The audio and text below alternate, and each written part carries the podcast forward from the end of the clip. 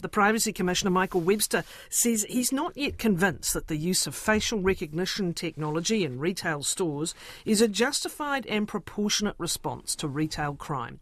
Retail NZ is calling for a coordinated and sector wide rollout of the technology in a bid to cut down on repeat offences. Its latest survey found almost all respondents have experienced crime at their businesses in the past year, costing an estimated $2.6 billion across the sector, half of that in stolen goods. Supermarket giant Foodstuffs will begin a trial of the technology next month, which Retail NZ says has the involvement of the Privacy Commission, which has appointed an independent overseer. The trial is expected to mean faces of all customers scanned, with images immediately deleted unless flagged as people who've been trespassed from a given store, who would then be approached by security. Facial recognition technology identifies a person by mapping their unique facial features. It then compares that information with a database of known faces to find a match. In this instance, it would be people who had been trespassed from that store. This would be added to the existing use of CCTV, undercover store detectives, and security guards. Retail New Zealand told 9 to noon yesterday that it would likely be supermarkets, big box retail stores, and high value goods stores that would be first movers on the technology. The Privacy Commissioner says supermarkets are places that everyone needs to access, so any facial recognition technology needs to be necessary and have a benefit that justifies the privacy risks. Michael Webster is with us. Good morning. Thanks for your time. No, great, Kathryn. Thank you for having me along. What is the involvement or oversight of your office with respect to the Foodstuffs trial of facial recognition technology? Uh, thanks, Kathryn. There's a couple of points I need to clarify there. Uh, Foodstuffs have talked to us about uh, their trial, which we've encouraged them to do, uh, but we are absolutely not working with them, and nor are we providing oversight of the trial. We have provided them with uh, feedback on the trial. Uh, we think it's a very useful first step for them to do. Um, but we very much are standing back and watching the results of their trial. Have you appointed any kind of independent party, or are you dealing with any kind of independent party with respect to this trial? Uh, no, we have not appointed any independent party to um, oversee or evaluate the trial. All right. So, to sum up, what eyes will you have on it and how? Uh, so, I guess there's a couple of things here. Um, as New Zealand's uh, privacy regulator, uh, we will um, have a number of roles. First, um, if technology like facial recognition technology is rolled out uh, by New Zealand businesses and somebody is unhappy about that, they have the right to complain uh, to my office and we will deal with that. Uh, second, when we're aware that various forms of technology are being used by organisations out there, um, often they consult us or we do find out about it, and we can, off our own bat, um, investigate whether we think the use of that technology is, uh, as you said, both lawful but also uh, proportionate, necessary, and justified, uh, given the purpose for which it's being used. So, just to clarify, given there's a trial about to start, how will you go about your work with respect to it? Uh, what we will do is uh, wait to see the results of that trial, uh, to um, uh, advocate for it to be evaluated, and then uh, we can engage in discussions with Foodstuffs about the results of that and uh, seek to obtain the information to see what the results of that trial were. Who will do the evaluation of the trial? Do you know? that's a question for Foodstuffs. I don't know. But you will expect to have access to the outcome of those results? Uh, under under the powers in the in the New Zealand Privacy Act, I can request information from organisations relating to uh, my functions and duties. Yes, and it's likely you would do so, right? A- absolutely. Uh, this is a a significant um, um, proposal. If you think about the nature of the clients of the supermarket industry and retail more broadly, uh, in the use of uh, facial recognition technology, which I think we'd all acknowledge is a uh, particularly invasive technology in terms of privacy. We're talking not just uh, tens of thousands of people, Kathryn, not just hundreds of thousands, perhaps uh, millions of New Zealanders having their uh, faces scanned uh, for uh, the purposes identified by these organisations. Um, if you think about that in context with New Zealand's population size, it is actually the sort of thing that happens in countries um, in the world which we would regard as not necessarily following the same uh, rights framework as New Zealand does, for example. Can we just work through your understanding of how the technology would, work in respect to the foodstuffs? We, we had our BESCO earlier. Yep. In that we presume everyone's face has to be scanned, otherwise you don't know who the people who've been trespassed are. And then we have been told that the images would be immediately deleted of most customers unless they there's a match with their database of trespassed customers for an individual store. Am I correct? Uh, that is that is what was, was said yesterday. Uh, but Kathryn, the devil is absolutely in the detail here. Um, if if you already have someone uh, in the database in the watch list, as it's described, who you know has been trespassed or has been a disruptive um, or law-breaking customer, and that person seeks to re-enter, yes, the match can happen. Um, but the next person through the door, you don't know is that person until they do that. So you can't actually uh, delete their, their facial uh, recognition scan straight away. You need to keep it uh, to see if they do turn out to be a bad egg, as it were. Now, just pause. Pause and help me with my little cognitive gap here. There would be a database of customers who'd been trespassed for a particular store. If I walk through the door and I'm not on that database and there's no match, why wouldn't my um, image be deleted? Uh, well, it could be, but if it is, and you turn out to then be uh, someone who um, then breaks the law or engages in rude and aggressive behaviour with the staff of the organisation, uh, how would they be able uh, to then add you into their database uh, for next time if you've been deleted? Ah, so they won't have yeah. an image. They they have to retain an image of people who've been trespassed. And what you're saying is, well, I, will tell you what would happen is, um, no, that's a very good point. How do yes. they add to their list of people who've been trespassed? Well, can they take an image at the point they trespass someone? Can they take a fresh image then? Well, that is that is the issue. This is why I say the devil is in the detail, and that is why I think organisations uh, wanting to consider using FRT, facial recognition technology, really do need to do their homework and work through in a careful way all these sorts of, of angles and questions. This raises another point. If at the point I'm being trespassed because I've been a rude or I've assaulted someone or I've stolen something, are they able to take an image of me at that point without my permission? Uh, would they be able to use a CCTV footage that they're already using? Like th- this, this is an interesting case that you raise. How would they get an image that then went on their database? And if they were to take one at the point they are trespassing me, is that an issue?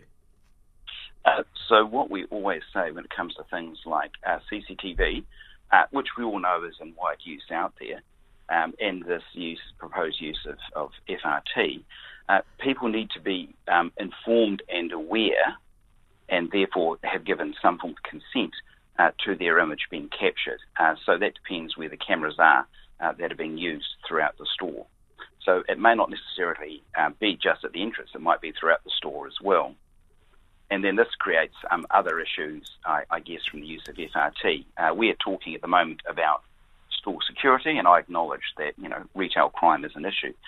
Um, but once you've captured that information, there is a natural tendency for what we call scope creep. Mission uh, creep.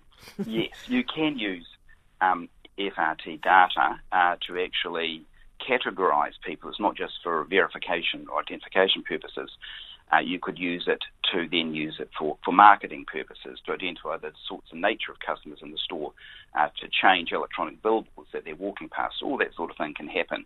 Um, and so you need to be really clear up front about the exact purpose you're using FRT for. Look, understood. The, the, the, idea that one day I'll walk into a shopping mall and I'll have personalised ads has been, you know, a horror story that was flagged a long time ago by by techies. And, and and look, that's where we're that's where we're heading, and the privacy issues are significant.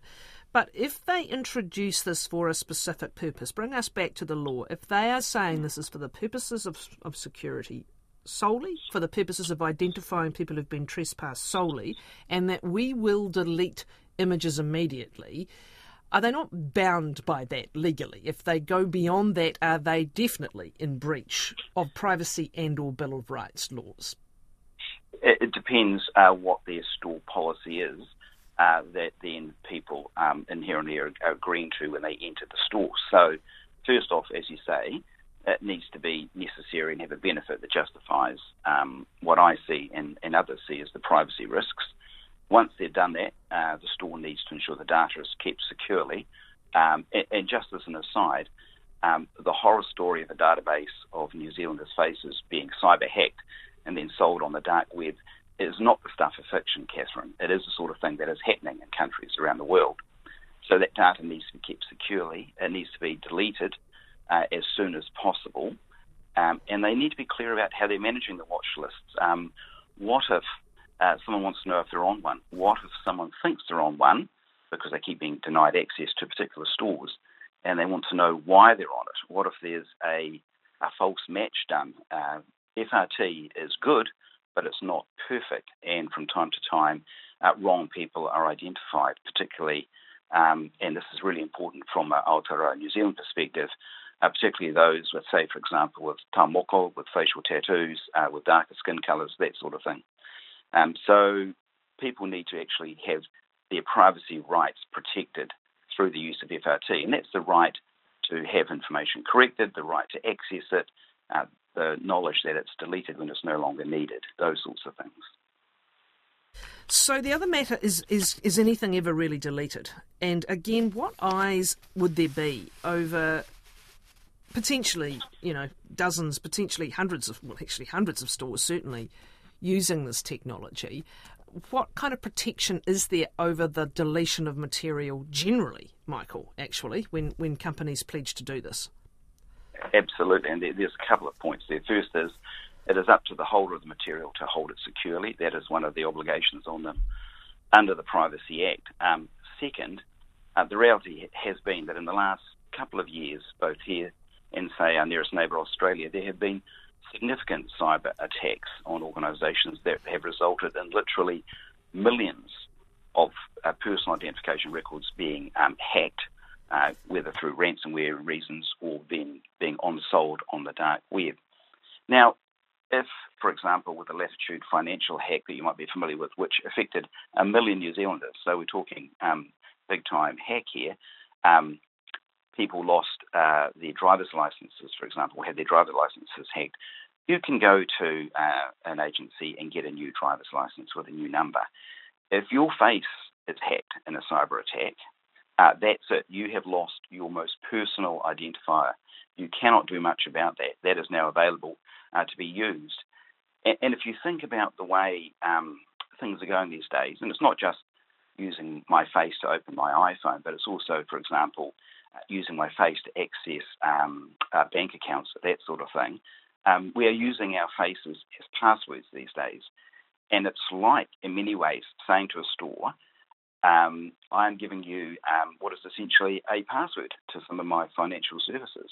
I hope you look after it securely. You better look after it securely. Um, but the reality is, is that cyber attacks are increasing. Uh, the sophisticated uh, actors, criminal actors around the world who, who are doing this are getting better and better. And it's an ongoing war, basically, with them, uh, between uh, them and our government agencies that seek to protect businesses as well as businesses themselves uh, to protect our personal information. What is particular about facial recognition technology when it comes to its misuse? We were talking yesterday about, we had these same arguments when CCTV footage first came in, and now it's ubiquitous. I, I mentioned the case of a murder inquiry where every single place a person went mm. on the morning of their demise was patched together through CCTV footage.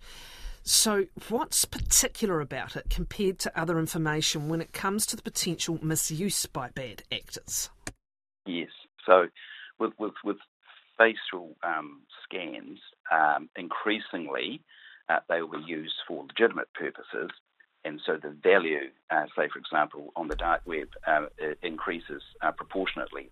Uh, facial scans are being monetized right now. Uh, same with Th- th- things like getting. Can I just can I just pause you? Things like getting a passport. We use biometric eye data for mm. passports.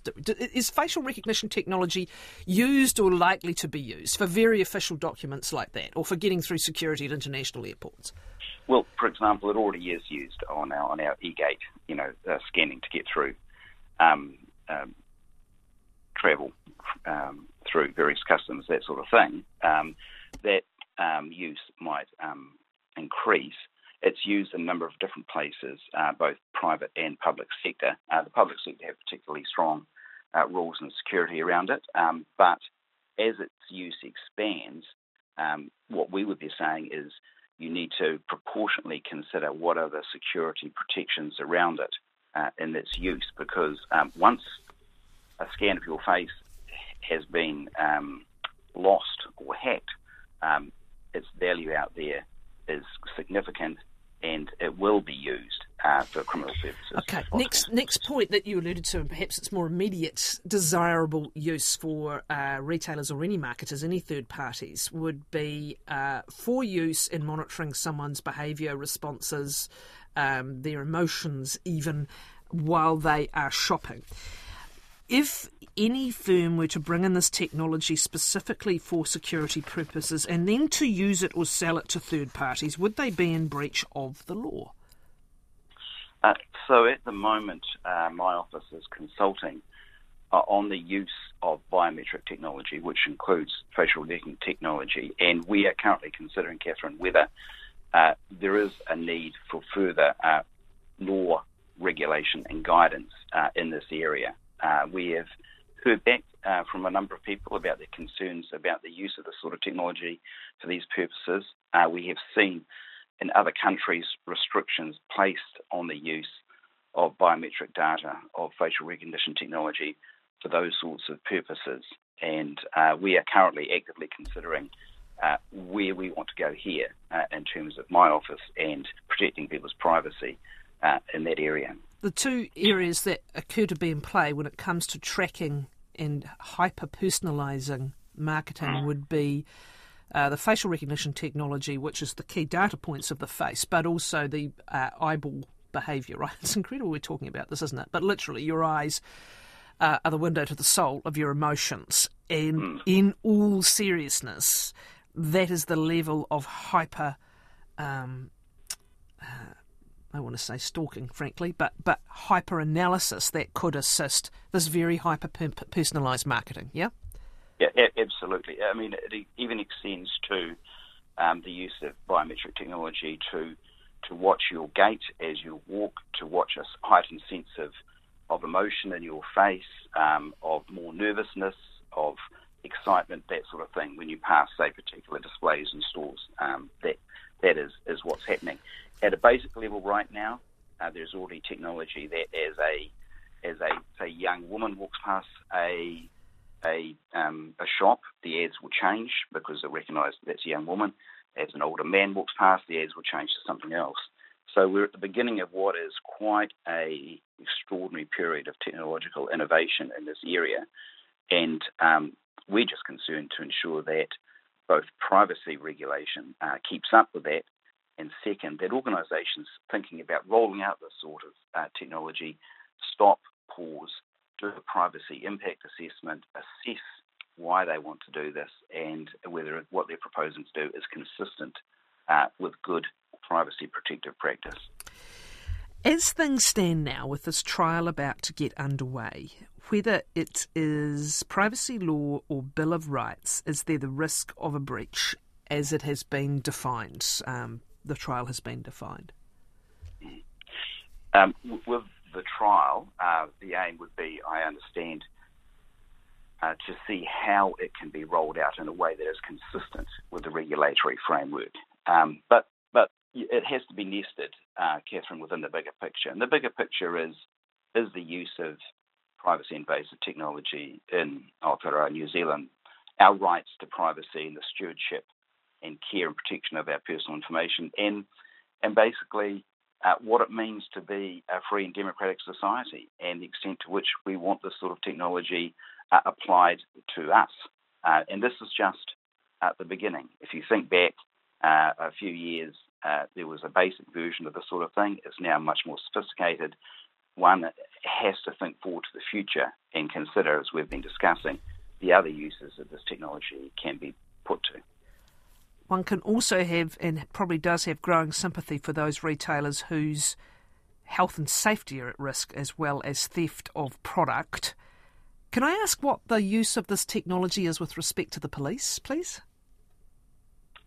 Um, that, that is a question that you'd have to direct to the police, but my understanding is that at the moment uh, the police have uh, decided that they will not use as one of their uh, crime fighting technologies uh, live facial recognition technology. Does that prevent its use for specific individuals necessarily? Uh, by police officers, yes. Uh, I presume all police officers will follow the central guidance and policy as set uh, by the head office. So that is a blanket policy, as you best understand it. They won't use it to identify people, even offenders.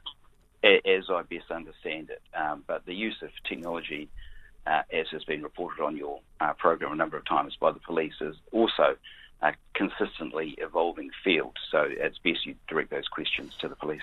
When do you believe your work on biometrics will be completed and you'll be able to speak publicly about that? Well, we've finished our, our consultation uh, phase, and now we're currently considering the results of that um, and considering that against also uh, developments in other countries and what would be best practice around the world. And I hope that we would be in a position uh, towards the end of this year, the beginning of next year, uh, to make announcements in that space. Thank you, Michael Webster, the Privacy Commissioner.